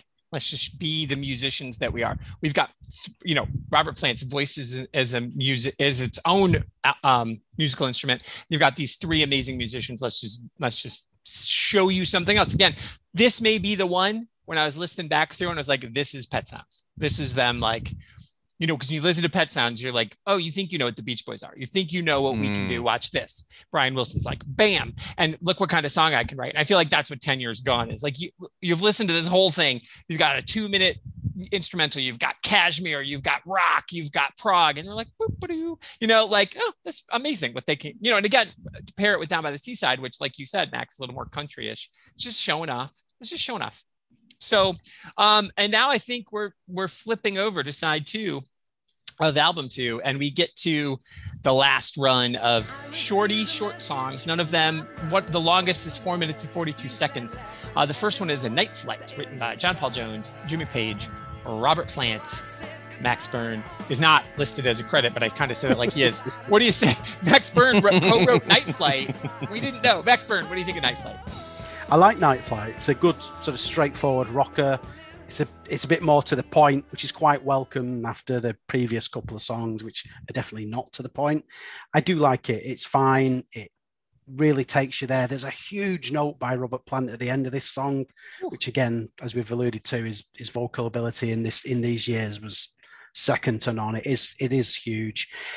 The lyrics are quite interesting as well because it's about how again it's a deeper song. It's about how shitty the world is. Apparently, he wrote these lyrics after he read about um, the threat of nuclear uh, testing and the damage caused by that. So, you know, there's a bit of a message going on here as well. It's not all sex, drugs, and rock and roll. So, yeah, it's a decent song. It, again, it's not, is it Premier League Led Zeppelin? No, it's probably championship level Led Zeppelin, if I'm being honest. but that's good. That's better than most. Um, probably their shittest moments are as good as a lot of a band's best moments. So you got you can't be too harsh with them, even even some of these songs. But yeah, I do like Night Flight. It's it's it does what it says on the tin. Again, nothing nothing amazing, but if you just want to rock out for a few minutes, stick on Night Flight. Go for it. That's exactly how I feel. I want to rock out for a few, few minutes. I like it a lot. I, I like the I like that it's a rock song. It's like again, look, we can we can do this. We can do this. Oh yeah, new side, new record, whole new band. We're gonna rock. We're gonna rock, and that's what I like about it. Tight. It's my kind of song. Three minutes, thirty six seconds. Let's go. Love it. I don't love it. It's it's. You said it's probably it's definitely not there too, but you got to compare them against themselves. Mm. There's a lot of other bands who are putting out rock songs in 1975 that wish they wrote Night Flight. yeah, that's what I think. Yeah, yeah, yeah. Dave as a standalone song, I, I, quite like it. Like you say, it's more of what I think of as, as like a Zeppelin song more than a, a lot of the other tracks that we've been discussing.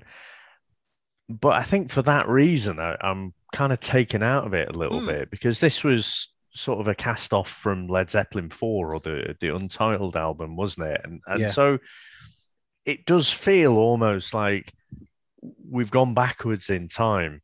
You know, so you've seen all of this progression and all of these experimental things that they've been doing, and then they give us like a three-minute rocker, and it, I, I don't know, just just in terms of the flow of the album, I, ju- I just it jars with me a little bit because of that because we've had all these interesting things going on and it does then feel like we're going back in time.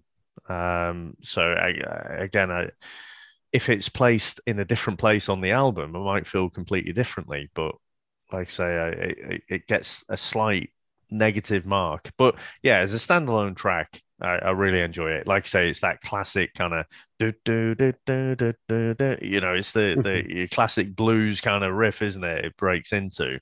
So yeah, I think, I, I, like I say, I'm probably being a bit harsh, but I do think because we're discussing albums, because you know we're old and we like albums.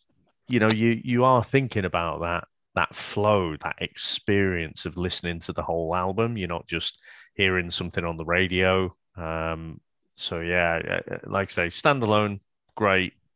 Where it's placed, I'd have probably had it somewhere different.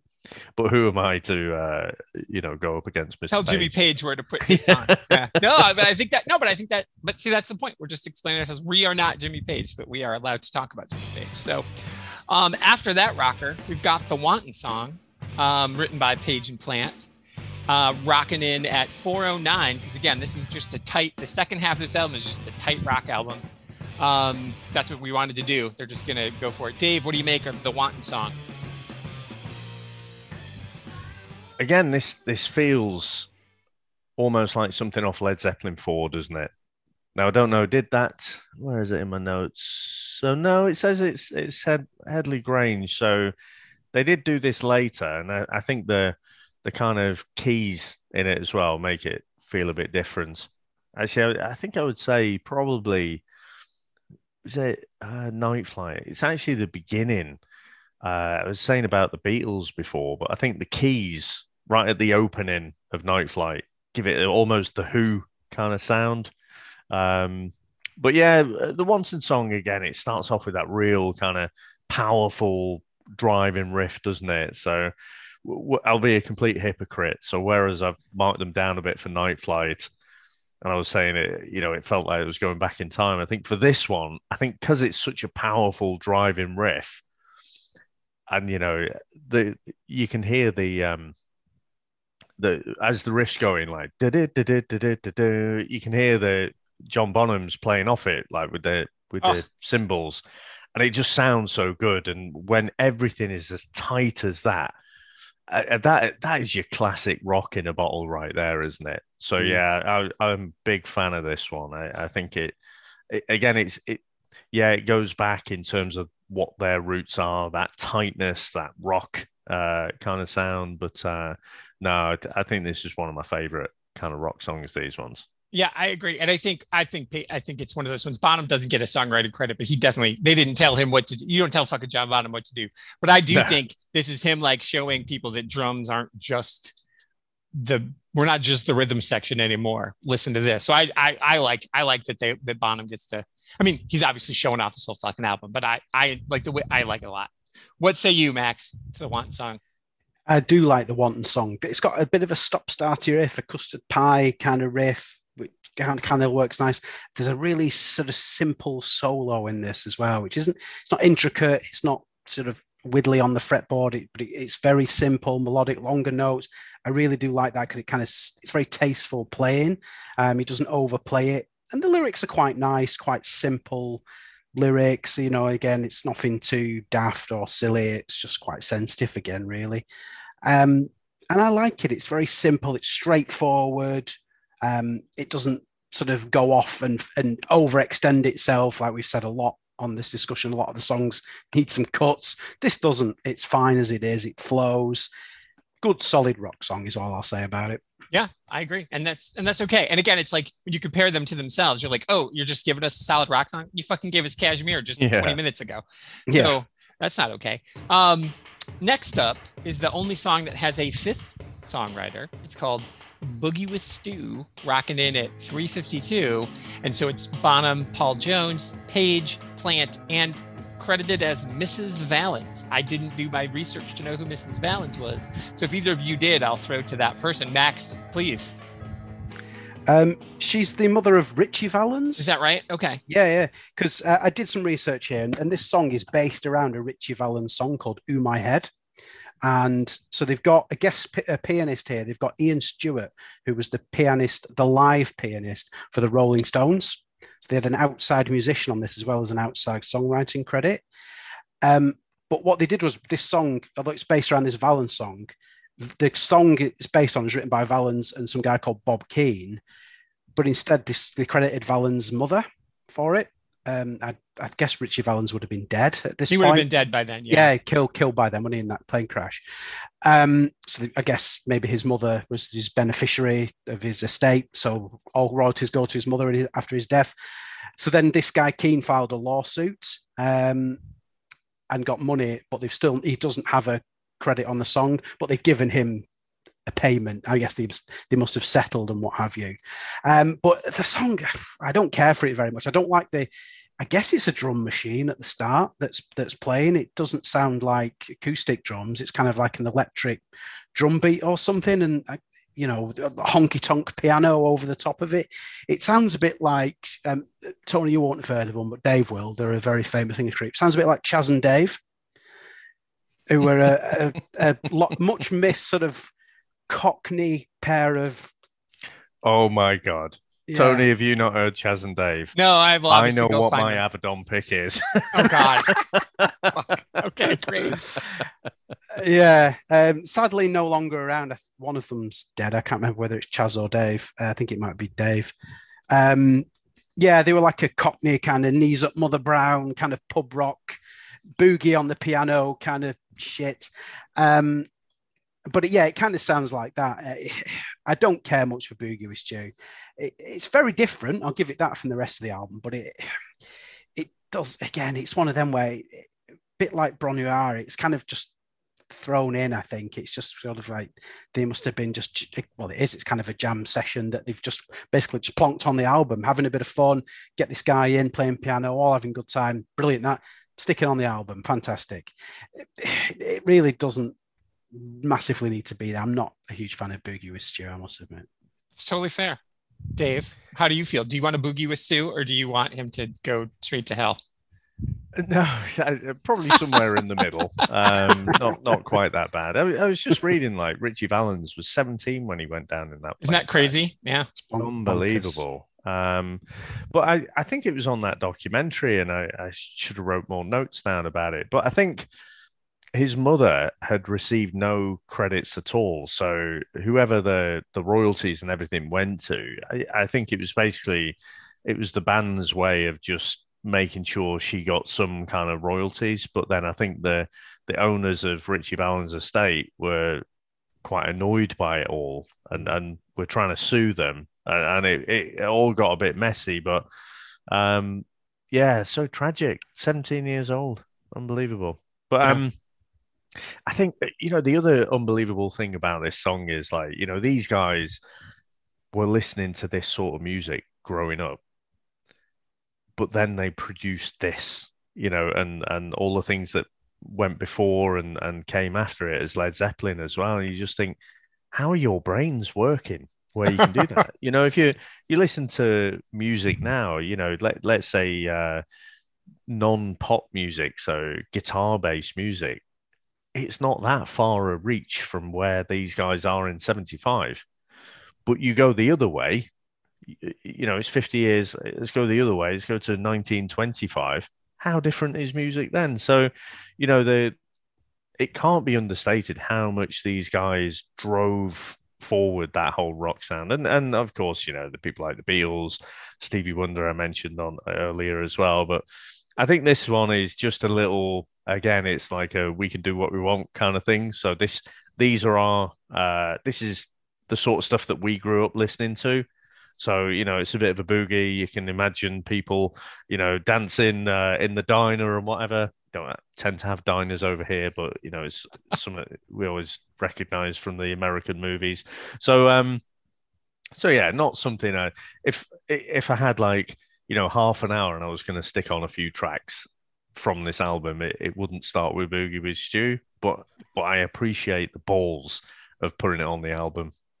This is the song that makes me think that that the Black Crowes were like, "Yep, we're going to make this album." Because "Jealous Again," this is that opening riff of "Jealous Again" is that jazzy piano. Like you know, I think mm. that Black Crowes for some is really good. Um, you know, they do they do some cover. They do the cover of "Hard to Handle" on there. I mean, obviously they have a they play with the piano, but I kind of feel like "Jealous Again" and Boogie is the godson of Boogie with Stu. Not I mean, sonically, it's a little bit different, but I just that's how I feel. So it was like, this is the song. When I got to that, I was like, oh, because up to that point, I'm like, I feel a lot of that weird, you know, the Black Crowes really channeling that 70s vibe anyway. Um, and so mm. I don't hmm. know. That's just it's fine. Again, I didn't know the story. When I saw Mrs. Valens, I kind of thought, is that Ritchie Valens? I bad bad research on my part. Um, but I think that's awesome that they tried to do that. You pay, you know, you pay homage to your heroes. You don't rip them off. So, um, yeah. you know, if they could have had, wouldn't that have been something if Ritchie could have been alive and been on a Led Zeppelin album? Holy fuck, would that have been crazy for him to be like, I inspired this? That's mm. that's crazy bananas. So, um, mm. yeah, pretty cool. All right, two to go. The penultimate song, four minutes thirty two seconds. Page Plant, Black, Country, Woman, Max Byrne. Tell me about her. Tell me all about this Black Country Woman. What do you know about her? um, it's a good song. I do like Black Country Woman, actually. I like the acoustic guitar with the bass drum, just the kick drum and nothing else. I, it's a nice little breakdown of a song. Obviously, the, the rest of the drums kick in a bit later, but just that start with the acoustic. And um, when you read about it as well, bizarrely, it was recorded outside. They didn't. They wanted to sort of mix it up and not be in the studio, so they literally recorded it um, in the garden uh, where they were recording the album, and and uh, you can actually hear it as well. There's an aeroplane flies overhead as well during this song, and you can hear that. And oh wow! They're like saying, "Oh, should we should we cut that?" out? And they're like, "Oh no, leave it on. It's fine." So that noise you can hear is a literal aeroplane flying. That's amazing. Over the, flying over the garden uh, and ruining the recording, but they decided to keep it on because they quite liked it. Um, so yeah, it's nice. Uh, I like the I like the song. I guess I guess you know Black Country is an area in England where Robert Plant and John Bonham were from in the Midlands. That's known as the Black Country. So it's Robert Plant, I guess, paying tribute to the the women of his hometown. Um, it's you know making a sound like a feisty lot anyway. um, little, yes, it's it's their answer to California girls. Black country women. I guess so. Yeah. No, if I would class black the Black Country the same as California, but that's that's just me. yeah, it's not. It's not quite the same. No, you get what it? I'm saying. It's like yeah, you write yeah, about yeah. where you're from. Yeah, yeah, yeah. Exactly. Yeah. So he's rem, you know, he's reminiscing about that. Um, but yeah, it's a nice sort of jolly song. I do like it actually. I think it's pleasant to listen to. It's again, it's not top draw. Um, it's kind of kind of been squirreled away at the end of the album here, but I think it's a lot better than the track that comes after this. Ooh, um, showing his hand. Yeah, we'll get to that. Yeah, yeah. Um, but yeah, no, this I like. I do like Black Country Woman. Again, it's not.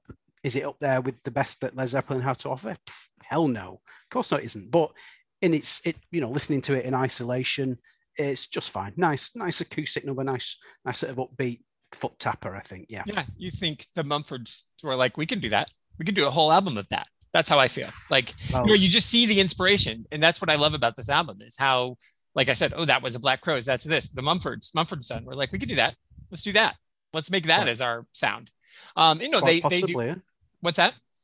I was going to say quite possibly. Yeah, yeah I mean, I don't know, but if that's, that's if that's Led Zeppelin have got a fucking lot to answer for. They do. I fucking hate Mumford and Sons. Oh, sorry, I didn't mean to piss you off. That's just how I but, feel. But um, yeah, yeah, quite possibly, yeah. Yeah, yeah. You, are right, Tony. Yeah, all jokes aside, yeah, you can definitely. Yeah, there was a whole genre that came out like of that. You know, the Mumford and Sons are just the ones that broke through of that kind of you know, just uh, we're playing all acoustic guitars, and I know they have banjos and stuff, but like just that idea of just kick drum, just driving the rhythm section literally takes a back seat, which I don't always love, but I mean sometimes you can pull that off, and um, you know, so that's just how I feel about this. I like it fine. It's it's again, is it their best? It's not remotely the best song on this album, but it's again, if I were just like if that came on, I wouldn't shut it off.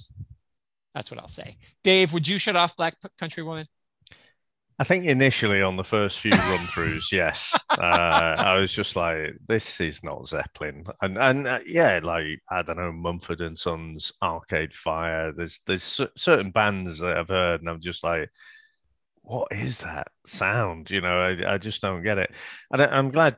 So Max alluded to there the Black Country being a, a kind of region in the UK, and I, it, it was coming to this, and I was thinking, well, most people in the world, and and they were like rock royalty in the US way before they were in the UK. They they never really got the recognition over here.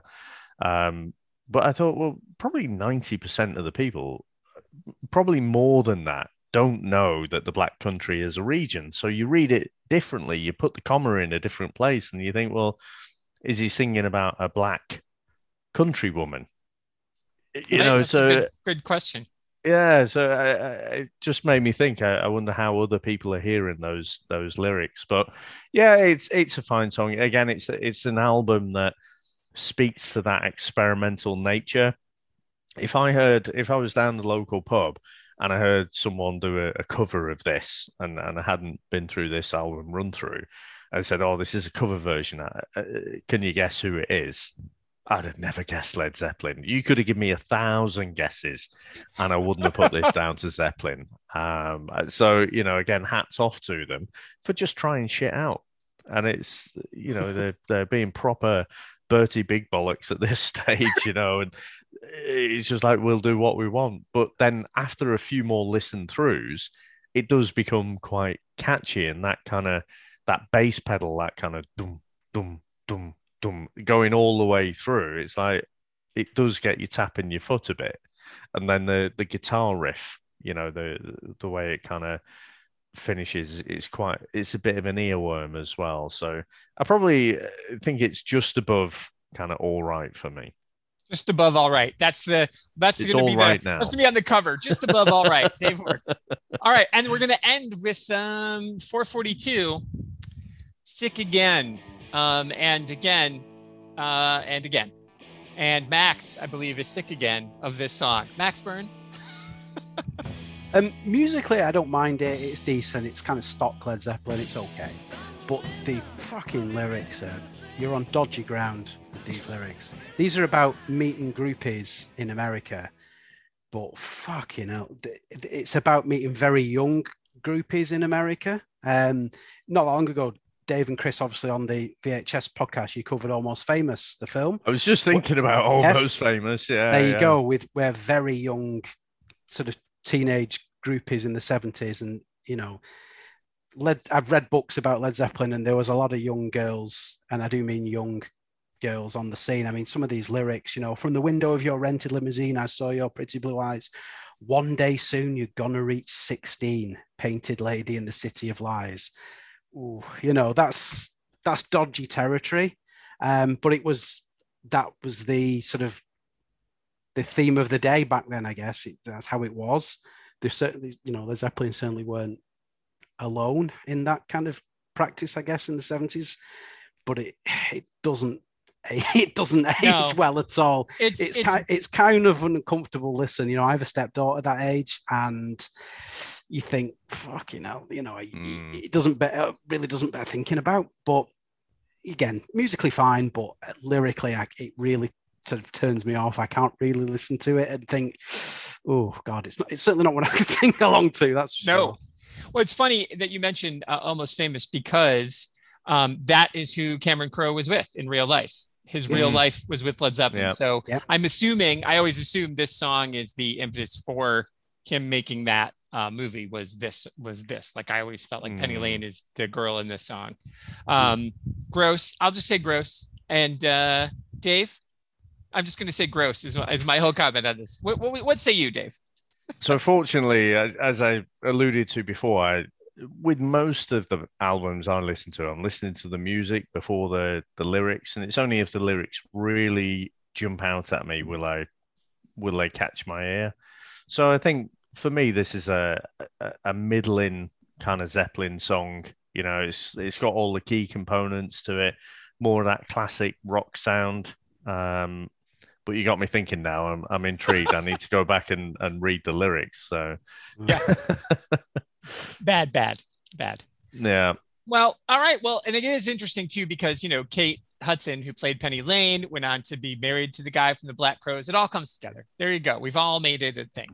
Um, all right. Well, we are we've reached the end of our walkthrough of this double album we, we decided second show we're going to give you double length on the second show. People are clamoring for more. We're not going to give you two shows a month we're just going to give you two shows in one. And so we've got a handful of minutes left before we got to sign off. So let's give our final rating before we give the big wheel a spin. So just as a reminder if you think it's the greatest album of all time it, it goes to paradise city. If you think it's really good like we all three did last time with skid row it spends time with dr feelgood. If you think it's okay we send it to the Crossroads, which is a Bon Jovi album, and also where you meet the devil uh, if you're Robert Johnson, and maybe Led Zeppelin. If you think it's got a couple of bangers, but the rest of it sucks, it goes to Skid Row. And if you think it is the worst album you have ever heard, it spends time in Hotel California, where you can check out anytime you like, but you can never leave, and you have to listen to that album over and over for all eternity in hell. Max Byrne, what is your rating of physical graffiti? Okay, I thought long and hard about this. I couldn't give it Paradise City, so I was toying between the next two tiers down. Um, but I've edged for Doctor Feelgood. Um, I think yes, there is filler on this, but the the great moments are so great that they pull it up to that level. In my opinion, I think this they, they hit some heights on this album that are as high as it goes. There's, you know, we've, we've talked ad nauseum about it. There, there's some songs on this that are just rock standards that are above anything most bands could ever dream of.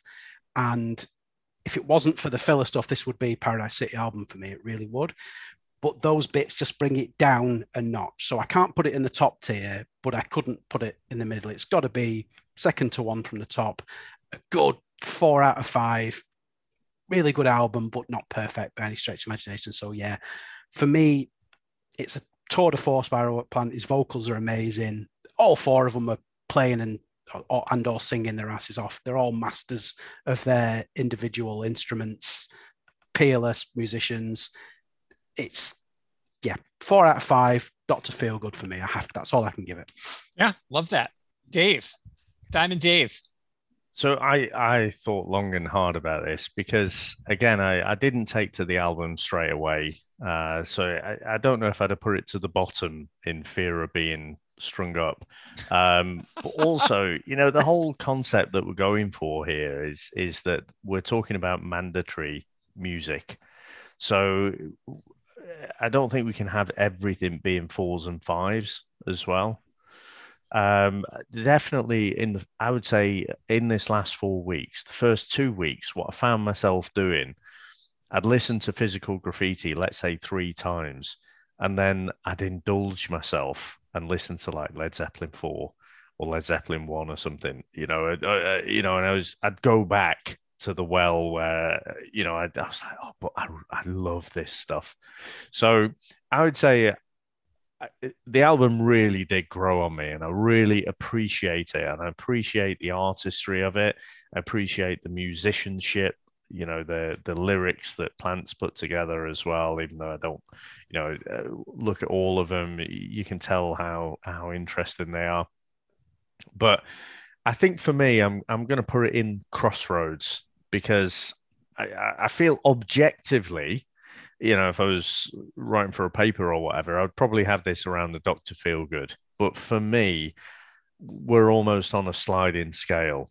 Uh, you know, we're, we're talking about, and we've started off with two absolute bangers. And so, I, for me, I don't think I can put it quite in the same spot as Skid Row. It's for me personally, it's it's one down from that. So right at the crossroads. I think that's fair. And I'm, and again, we talked about were we going to have a 0.5 scale, and then we had to come up with 10. And ultimately, we decided to go to stick with the whatever entertainment's uh, ranking system of naming things after other things arbitrarily. um, we didn't do it. We didn't come up with um, some. Are you on the crossroads hanging out with Dr. Feelgood? Because that's what I think. I think hearing what you guys said, that's that was me too. I'm like, this part's a crossroads I don't like 11 minute songs. There's one eight minute song on here that I like a lot. Um, but I, Kashmir is a top 10 song of all time, of all time, of all time. Like it's up there with My Sweet Lord by George Harrison. It's up there. I mean, like, mm. I mean, My Sweet Lord gets me. I get choked. I'm gonna anyway. I love that song, and um, there's like some amazing songs that I. That, he it's got sued there. for that, didn't he? He did. He did for "He's So Fine." That's that, right. Yeah, yeah, yeah, yeah. Yep. So um, anyway, I just it's that good. So that is so since I can't do a 0.5, I have to go Dr. Feelgood. I, I think we we can do um I, I, I don't know what's happened to my spreadsheet, but we can say it's halfway between Crossroads and. That's what I'm, I'm going to put it. That's the thing. Yep. So I'm saying yep. it out loud. It's let's it's do on, that. It's on the Crossroads to Doctor Feelgood. So we've yep. got to. That's how I feel. I because it's uh, there's there are some songs that I really disliked, but but again, I just would you have an album that has one of the top 10 greatest rock songs of all time. So that to me has to, if I have to swing, but if Dave's given me permission and Dave is the king of whatever entertainment. So we're going to say, I'm giving it a crossroads to Dr. Feelgood. Dave, Wheel of Morality. Let's find out what we'll be listening to in one month's time. Are we ready? Yep. Drum roll, please.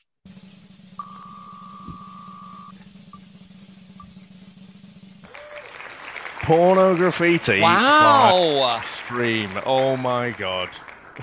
I know how much yes. Dave loves this album. Yes. All right. Well, this I is Max. Fucking yes. love this.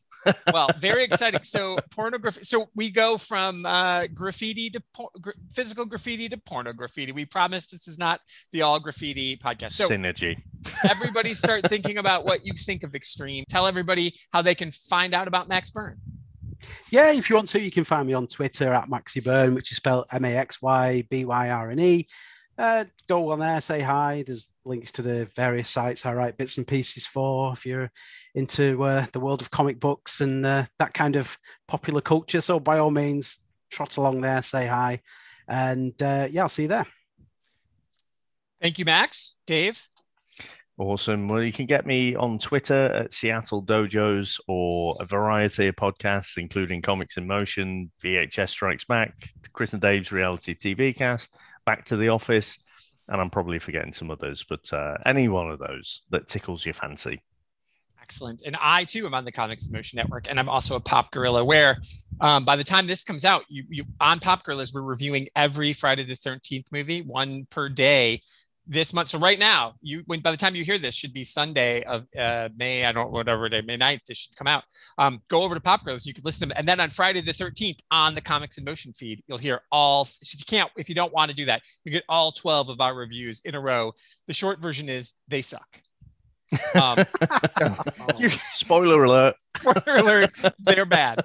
Um, anyway, so this has been a delight. So Pornograffitti, one month's time. Um, well, thank you everybody for listening. And if you want to send us a message and offer us a suggestion for what we should do next, you can email us at mandatory music and cd at gmail, or you can reach us on Twitter at mandatory cd.